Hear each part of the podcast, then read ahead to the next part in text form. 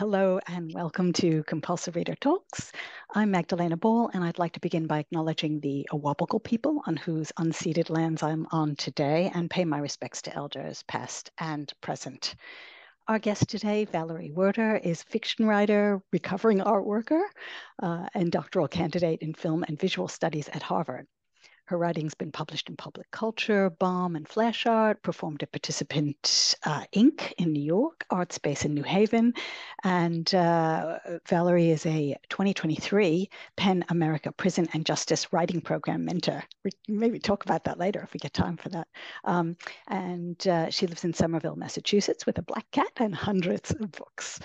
So uh, her debut novel, fantastic debut novel, Thieves, which is the subject of our conversation today, won the Fence Modern Prize in Prose Fiction. Uh, prose, Modern Prize in Prose. Valerie, welcome. Thank you so much. It's really wonderful to be here. Um, now, I wonder if it's okay with you if we just actually begin the session by just giving people a flavor of the book. It's it's really quite um, quite unique uh, in many ways, and I think we'll talk about some of those ways. But just to situate it, if we can hear hear it. Yeah, absolutely. I will, um, I'll read from the very first uh, pages of the novel. And um, the main character, like myself, is named Valerie. And here we find her uh, sitting at her desk at work um, at an art gallery and essentially having some kind of uh, uh internal crisis, uh, whether or not to leave her job. Um, so here we go. This is the first chapter of Thieves. Valerie often played a game. Because the game had no other players, she didn't feel obliged to give it a name or a straightforward set of rules. The goal was this to gut herself of her usual contents and become another thing entirely by taking the subway to an unfamiliar station and wandering its vicinity in concentric circles, no thoughts in her head or by sitting through a matinee at the theater on Sixth Avenue and draining herself of language until she was, at most, a mass of buzzing static in a creaking seat. She didn't fully trust the game. The problem wasn't its premise. Likely depriving a body of its context and contents would transform it into something other than it was. No, the problem was much more practical. The game was, at the end of the day, impossible to play for real. Valerie couldn't scoop out her insides or turn herself placeless. Whatever she was, she couldn't get rid of her body. She didn't remember how it started, maybe in response to a phrase encountered on a motivational poster in her high school girls' locker room, or as an epigraph to a softcover self help book in her analyst's foyer. Wherever you go, there you are, or there's no escaping yourself. Likely she'd lodged complaints against the poster while pulling on ankle socks or straining to overhear her analyst analyze the preceding patient. Likely she'd interrogated the poster or book on who its addressee, that slippery you, actually was. Most games begin innocently enough. Valerie found herself gradually forced to up the no context game's stakes to reap its rewards. The last time she'd played had also been the most serious. She sat at her desk at work, tracking the receptionist, Sylvie, on the art gallery's surveillance, footage software. It was, by all metrics, a normal workday. Valerie assembling strings of words meant to sell objects, Sylvie orchestrating deliveries and recognizing recognizable faces at the front desk. At 2 p.m., the swarm of pixels that spelled Sylvie stepped outside for a smoke break, and Valerie hurried downstairs to join her. The two walked in diagonals around each other to ward off the late winter cold, amusing themselves by comparing stories. Sylvie. I have to research and order at least 12 different brands of espresso from five different countries because the Japanese collector was offended that Emilio only had Ethiopian when he came to look at the Basquiat. Valerie, did you hear that Nick had to fly to Milan yesterday to pick up the catalogs for the opening? Out of the blue, they didn't even let him go home to change, and he didn't even have time to leave the airport once he got there. The printer met him outside Terminal 1 with a box, and he caught the red eye back an hour later. Sylvie. FedEx couldn't ship the catalogs here in time? Valerie. They're big books, really heavy. Flying out, flying him out was cheaper. They're at my desk if you want to come take a look. Sylvie, fuck, I wish I'd known. I would have asked him to get some coffee from the duty free while he was at it. Bet the Japanese don't mind Italian espresso. She stopped and took a drag to finesse her joke. Ah, shit, never mind. Italian espresso could have been grown anywhere, huh? Valerie, yeah, anywhere except Italy. Valerie returned to her desk and stared at the catalogs in their mute brown boxes, sealed with shiny packing tape and stamped in two languages from international travel. She had written these books, the catalog texts, the introduction by the gallery owner, and the neatly laid out and illustrated chronology charting the artist's life, the main essay by the famous academic, a former professor of hers who told her that he was busy, much too busy to compile my notes into a proper text, but perhaps you'd like to take a stab at it. She took a stab at it, scrapping his notes and inventing anew, and he thanked her for being a wonderful copy editor and barely touching my words at all. And she sealed the envelope containing his $7,000 fee and instructed the designer as to how large, precisely, the byline should be. She paid for image rights, checked captions and citations, organized the material in, chronolo in chronological order, situated the story she'd created into the larger story, the better story, the story of art. She wrote the press release, made up quotes about how pleased the gallery was, so pleased to represent the artist, and how thrilled the estate was, so thrilled to work with the gallery. She drafted sales pitches and highlights lists conducted interviews from the gallery owner's email address with reporters who addressed her by the gallery owner's name. Dear Helene, the exhibition would be good. The work would sell. Valerie hadn't seen the paintings in person. She hadn't needed to. The language wrote itself. I think that's where I'll stop. That's great. Thank you. Thank you so much for that. And uh, you know, that's a pivotal passage. Um, I, I I don't know if it's a spoiler. I don't think it's a spoiler to say that the, the passage comes back. mm-hmm. Yeah.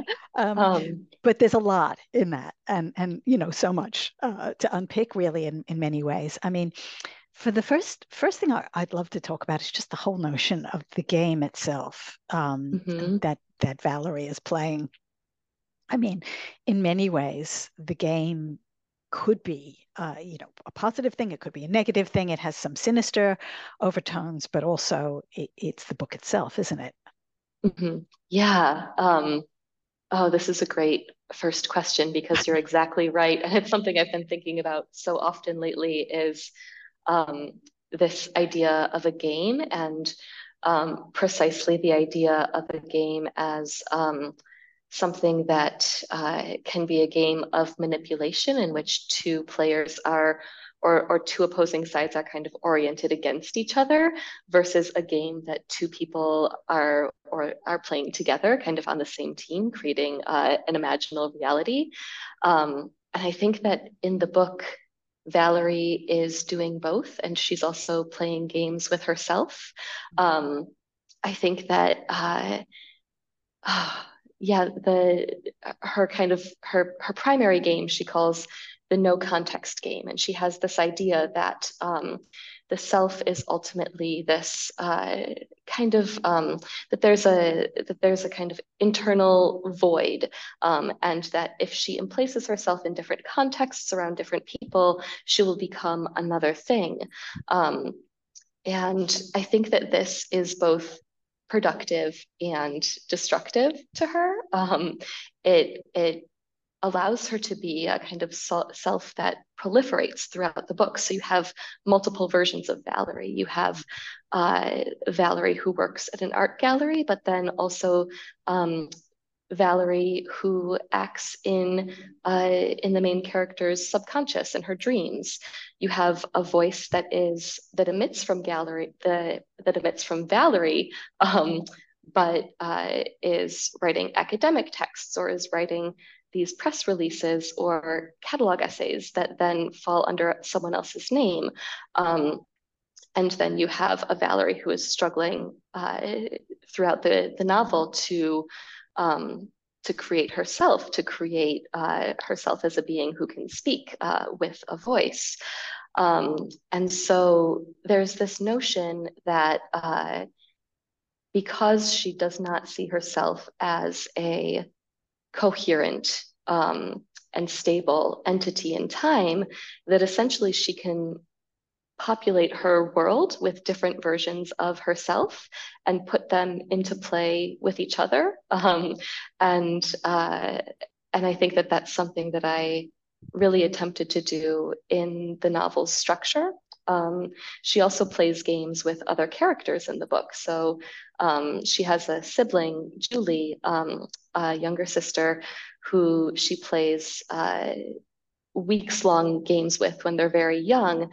And then these games um, evolve into a game of shoplifting. Um, and uh, the the two sisters begin shoplifting at a local CVS uh, as part of a, a, game of kind of daring each other, and what they're daring each other to become is um, uh, is essentially adolescence or preteens uh, out out of childhood into kind of pre-teenagerhood.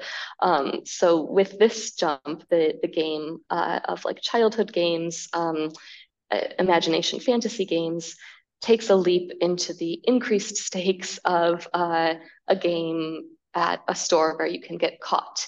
Um, but the game is let's steal makeup so that we can transform ourselves into different characters because once we're wearing makeup, you know, we'll be um, we'll be older, we'll be glamorous.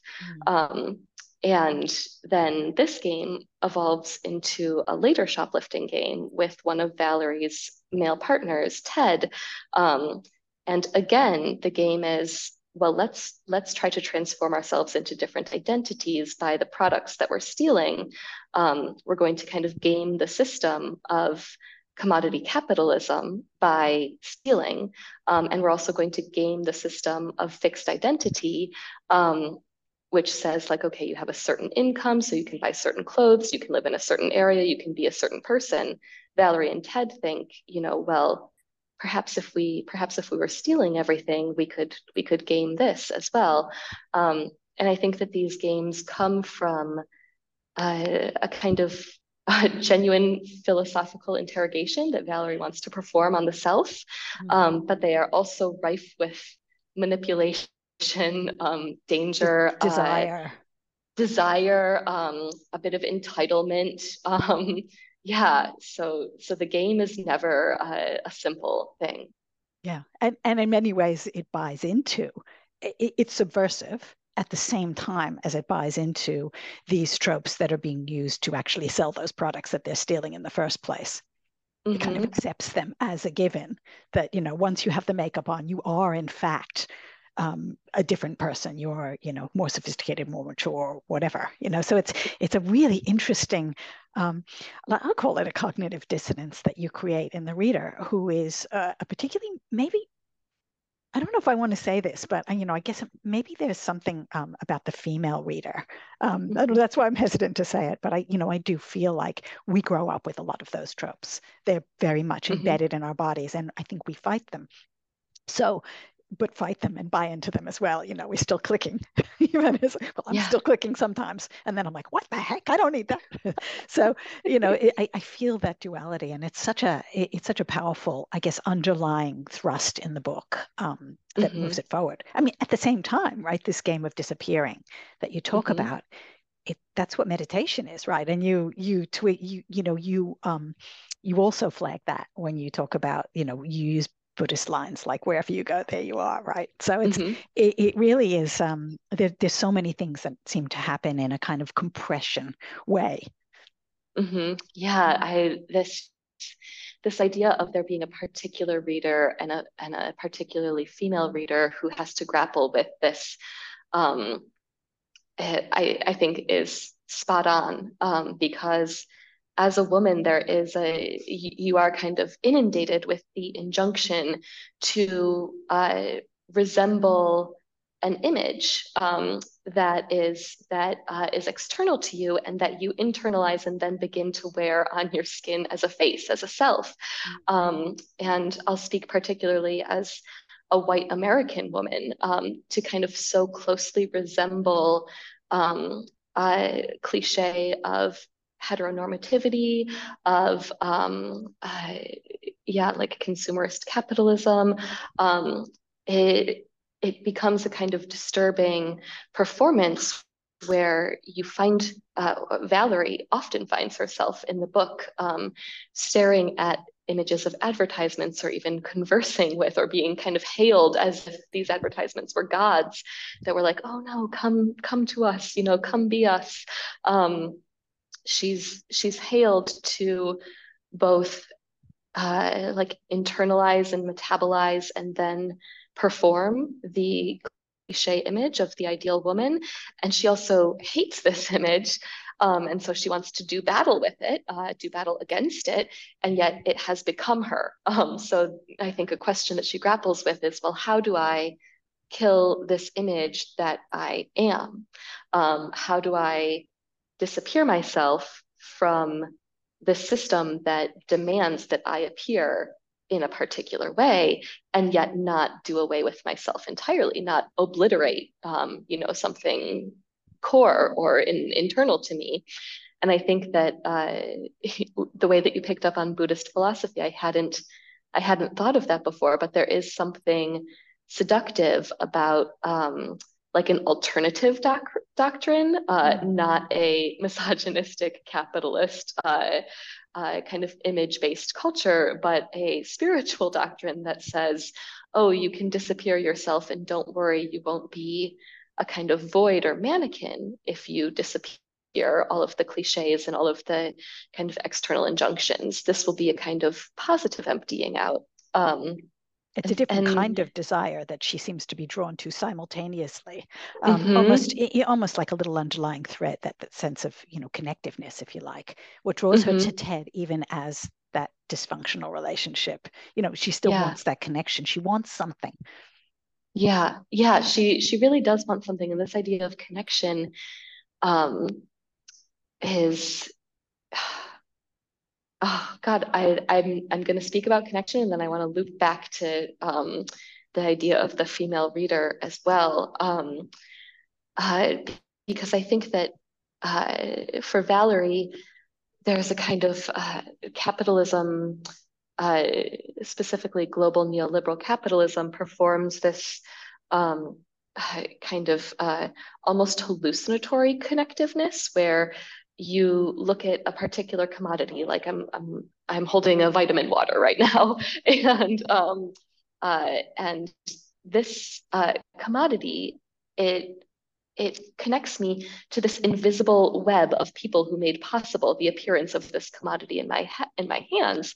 Um, but i can't see them and i don't know them. They made possible though the fact that i'm not like coughing and you know like my voice is my voice is performing well in this interview like i can take a sip of my vitamin water so there's this whole support system here that is totally invisibilized and valerie is so immersed in the in the world of sales. She works in art galleries selling art objects. Um, and so she is one of those invisibilized workers that produces valuable commodities um, uh, by producing sales text for artworks. So she disappears in the web of relation that is the art world. And yet she is also imbricated in this larger invisible web of relation that is um, capitalism. Uh, and it's true that this implants within her a really strong desire for genuine non-transactional relation um, and she can't she she she's desperately seeking it and can't seem to find it or when she does seem to find it it's another hall of mirrors that soon collapses into transactional relation um, and oh, I'm, I'm not sure whether to go back to, to what I was going to say before or not. Um, Perhaps well, I will, and you can just pick up. Yeah. yeah, yeah, no, that's fine. I mean, there's so much just in you know in the whole notion of the art world and what she's working into. I mean, she does get what she's asked for, right? Like she, the ultimate disappearance is to become the voice mm-hmm. of the mm-hmm. gallery, um, mm-hmm. you know, and and, and to uh, like disappear entirely into these books that nobody even reads um, mm-hmm. you know that are beautiful objects in, in and of themselves but they don't even they don't even have any yeah. value whatsoever, right? They're, they're like they're yeah. part of that transit. What what is beautiful and some of the art is you know obviously exquisite but it becomes transactional and so this again this tension that you raise which i think is you know really a, a, such a powerful um, part of the book and how it works is this tension between you know the commodification of what of of the real and the beautiful mm-hmm. And the mm-hmm. you know the connectiveness and but also you know there is a real piece of art at somewhere in there you know mm-hmm. maybe boxed up and you know and there is a moment i think in the book where um one of the uh, collectors um, who, who also is, I think, the same person. I may be getting this wrong, but the same person who actually sends Valerie on the uh, trail to write a book and and kind of mm-hmm. sends her off as well. Um, who says, oh, "I'm not even going to put that on my wall. Right? It's just going into storage until I can trade it again for more money. Like it just becomes mm-hmm. this fun, you know, this fungible, this notion of fungible. And I've never got my head around the um, the idea either of of these, you know, fungible online artworks that you don't even you know I, have often wondered well can can you print it and hang it like where's the actual aesthetic quality to this that you know is being yeah. utilized because i understand a painting right but the whole notion of this thing that you buy well it's like a stock right you buy it it appreciates and and then mm-hmm. you trade it when it's up and then you make your money or you know it goes down that's your gamble but all mm-hmm. of these mm-hmm. notions are playing out in in the work that valerie is doing which has mm-hmm. disappeared her at the same time as it's put her to work yeah, yeah, that's um, the idea of the the kind of disappearance of Valerie into a language that is not read and is not equivalent to the artworks that she's writing about because her job is to write sales texts or um, exhibition wall texts that describe a work or catalog essays for these catalogs that are kind of vanity books. Um, uh, and uh, oftentimes she doesn't even see the artworks that she's writing about. She's sent um, images uh, and the artwork is being flown from storage in like one storage facility uh, in uh, I don't know, uh, Geneva, Switzerland to another storage facility in Delaware, both of which are uh, duty free and tax free. So um, the artwork uh, is really just as, as you say. Um, the artwork almost ceases to exist. It is simply uh, this kind of uh, invisible well, it's a, yes, exactly. It's an invisible core inside a cardboard box, and everything that circulates around it in the world, its financial value, the language, the images, um, those things are really constituting the value of the art object that doesn't have to be seen anymore. Um, and and something that I was thinking about as you were speaking, and something that I uh, that kind of connects back to this idea of the um, the reader uh, or the addressee of the book, in particular being uh, kind of female subjectivity, um, is the fact that um, when I was writing, so I never, I don't have any formal creative writing training. I never, I, I don't have an MFA. I never took a creative writing class even. Um, all of my training in writing was um, I, I, also worked in galleries and I had the same job as Valerie, obviously, in the book. Um, so I learned how to write um, by producing this very beautiful, almost meaningless text to describe objects that I'd never seen. Um, and so when I wrote the book, I thought, well, it would be quite interesting to really um, like eschew and push away this kind of contemporary literary fiction um, like injunction to be kind of quite clipped and precise and the the, the very like trite cliche of like show and don't tell. Um, uh, I, I thought well you know what if i was to write a novel in this like scintillatingly beautiful and seductive language of sales? Um, and uh, the novel is constructed so that it shifts from the third person um, to the second person to the first person. And it's precisely when Valerie begins to occupy a kind of um, seductive, um, uh, subversive, and yet gullible um, female identity um, when she decides that she's going to leave her job um, and begin shoplifting with Ted and take advantage of the fact that she appears in the world as this um, like beautiful cliche to really get away with some some foolishness, some shoplifting. Um, and it's at that moment that I decided to switch to the second person voice. So suddenly the reader finds um, herself or, or, himself or themselves addressed as you. Um, and what I want to propose that I hadn't thought of before this is that there's a part, that there's a kind of particular drawing of the reader into a gendered subjectivity in the moment that the book begins addressing them as you. So uh, a female reader who has uh, identified with a particularly uh, a particular gendered subjectivity throughout her entire life um, may feel a particular ident- like identification with this you, like it's you know it's hailing you as something that you've continually been hailed as as a woman. Um, and yet, uh, I hope that the book will have readers who are not just women, uh, readers of many genders. Um, and I think that uh, what I wanted to do to this, to the, to my reader in this moment, was to not allow them any escape into a kind of um, misogynistic or patriarchal judgment of Valerie, like, oh, how could she be so foolish as to think that she's being subversive, as to think that shoplifting could allow her to escape capitalism. Um, I wanted to really pin them down and fix them in the embodied position, in the voice of Valerie by saying, no, you, you are doing this. Yes, um, you're complicit. Mm-hmm, exactly. And, yeah. and how can we not as readers, you know, regardless of, of gender, I think, but um, I, I think the identification definitely is one that uh, I think a female will get that sense of being, maybe even that sense of being um,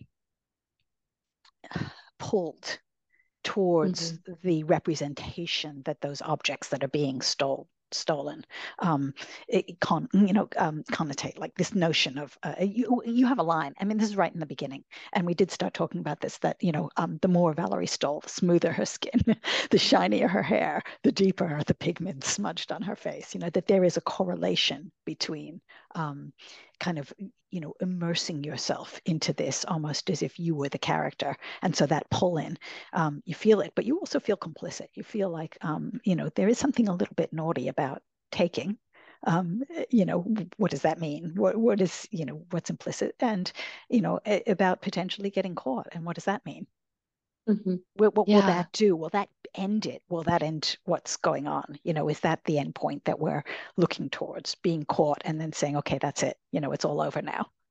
Mm-hmm. Yeah. Well, I mean, I I don't think that uh, I'm not sure. I don't think this is a book that really can be spoiled too much. There's not yeah, really I, like I don't think so. That's excitingly talking, climactic yes. plot. Yeah. yeah. Um, so it's not a, a big reveal to say that at a certain point, um, Valerie does get caught shoplifting, and it's this it's this moment that um, the moment shifts from the second person voice to the first person mm. voice, um, and so when I say that, it might be very easy for listeners to think, like, oh, well, being caught is this moment where she kind of comes to herself and comes to her senses and realize, like, oh, no, this is my this is my identity. I have an eye. I can speak. Um, now it's a first person narrative. I've found myself. Or, um, or worse, because I feel like one of the things that happens when she's caught is that um, we realize, at least, I don't know if it's dramatic irony, because I'm not sure if she does, maybe she does, um, that she's been manipulated in many mm-hmm. ways to that point as well. You know, it feels mm-hmm. very clear that that that you know that wasn't um, entirely an accident that being caught.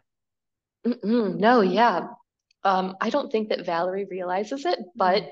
what does happen is that instead of the first person voice and this act of this kind of act of being caught mm. producing a kind of like coherent stable self to finish out the book um, instead more and more parts of valerie begin to drop away um, until the first person voice is really just this like frantic searching extremely lost and placeless voice um, that has absolutely no idea what it's doing that has lost all mooring um, and I really wanted. Uh, so so she leaves she leaves New York. She's no longer with uh, Ted, her shoplifting paramour. She's not at the gallery. Um, she barely has any money left. Um, and she becomes obsessed with figuring, with like piecing together um, who this person was who manipulated her so thoroughly, this uh, shifty shoplifting uh, character, Ted. Um, and so she she begins this series of phone calls to try to figure out who he was, who he is, um, and she can't figure it out, and she becomes, um, she really just becomes her obsession with him, um, and uh, when I was writing the book, it I ended it that way, and you know sent the manuscript to my editor a few times, just uh, ending with her with this kind of like dissolution of Valerie, but I wasn't satisfied with it. Um, and so I decided to add one final page in the impersonal. So there's this last page for um, as the the being that can kind of come back when all subjectivity has been lost um, and it, it's it's a really um, yeah i'm i'm really fond of that page so suddenly it's like well when when one does this when one does that if one was to do this if one was to do that um, and and suddenly valerie is gone but there's something like something is still left even after all of valerie has disappeared from the book Yes, yes. I, you know, it, I can't deny either, and maybe it's just because I'm in the system myself um, that I felt relief return to the gallery. I mean, there's also lots and lots of things that happen through that that whole segment um, in the trailer uh, when she's run away trying to identify Ted. Um, self plagiarism for one thing, which is really quite mm-hmm. funny. Mm-hmm. Um, that she would be caught copying herself as if that yeah. you know, that were the ultimate crime. yeah, yeah. She, um, well, she doesn't want to. She doesn't want to be forced to perform anymore. She wants to kind of cease to exist, and yet she has this entire body of work, this body of writing, this self, this physical body that has constituted life. And so she's like, okay, well, I don't want to be productive anymore. I don't want to make this thing that is Valerie. I don't want to write. um, but I need to live. So I'm going to use all of my former self, everything I've ever written, um, and I'm going to kind of just mine that as raw material for the time being um, until I can, uh, until the day comes when I may want to construct a new self or a different self, place myself in a in a new game. Um, and she gets caught. You're right. She her her boss detects that she is self plagiarizing, and um, uh, there was a the, the email that the boss sends um, is actually a email that my boss um, sent to me once, lightly edited. So a lot of the Which emails, you plagiarized. yeah, of course. so um, there's a lot of actual plagiarism in the book. I a lot of the emails, a lot of the academic essays, um, the catalog texts are things that I actually um, that, that were emails that were sent to me or things that I had written. Um, so self plagiarism is not only a narrative conceit, but a formal conceit. Um, and uh, I, I did get caught for um, self plagiarizing uh, when I worked at the gallery, but I haven't yet gotten caught for stealing uh, my boss's personal emails and putting them in a public work of fiction. So we'll see. Hopefully, hopefully they are not listeners of Compulsive Reader podcast. uh, yeah, yes, probably not. Um, but you know, they, I think also the whole notion of plagiarism, it, you know, then becomes quite interesting when we start looking at, you know, uh, uh what is, you know, you you have recontextualized these to such an extent that um, they really are in many ways shockingly original at the same time as they're plagiarized. So again that duality like it would be a hard case for a lawyer yeah. And they, and and that's you know maybe you know we're starting to then and we're not going to get into this because we don't have time although i'd love to maybe we'll have to do a follow-up. Um, but you know what is chat gpt doing and what is ai doing and how mm-hmm. you know how do we begin to talk about plagiarism um, when we're in this other world where we can construct a reality by using you know a a, a, a string of commands Mm-hmm. So there's all those things kind of crackle at the edges of the book, which is exciting, you know, makes it really an exciting read. But we are actually almost out of time, amazingly. So definitely have to do a follow-up because I have a mm-hmm. thousand more questions, which I haven't gotten to. Um, you know, all about love to do characters, yeah. yeah. you know, uh, Ravishing Red. There's so many things I want to talk about. But um, just to finish off, tell me about the novel that you're working on now, The Irascibles. Mm-hmm. Yeah, Just The Irascibles. So Absolutely. So um, after after I finished Thieves, I thought, you know, this was so uh, I I had never I, I, had no idea what I was doing writing a novel. This was so painful to produce. I, I kind of it took so long to edit it um, because I, I, I didn't sit down with like a plot or characters. Um, I just kind of started writing as a as a 25 year old uh, young woman. Um, and so when I started to think about the next novel, I thought, well, I, I want to see what I could do with a really tightly constructed plot and um, and actually tap into genre. Um, and I thought, well, wouldn't it be incredible to write a psychological thriller, like psychological erotic thriller about the art world in the 90s? Um, and I I figured out that there would be these these I, there, the novel has three characters um, uh, Elaine, Andrea, and Jen. Um, and uh, three are all participating in the art world, but they're never in the same room. They are connected through that kind of uh, invisible web of global capitalism.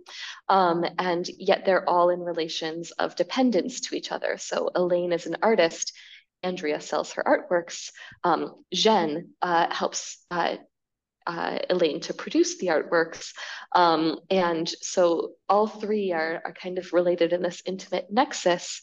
Um, and they both want to depend on each other and uh, and to kind of compete and one up each other and to destroy each other. So here I really wanted to explore the ways in which um, in which capitalism puts us in these transactional relations that then become games of seduction, desire, um, in kind of induce murderous impulses in us, um, all in the service of creating art objects. Um, and yeah, I'm I'm at work on that now. I'm about uh, halfway through.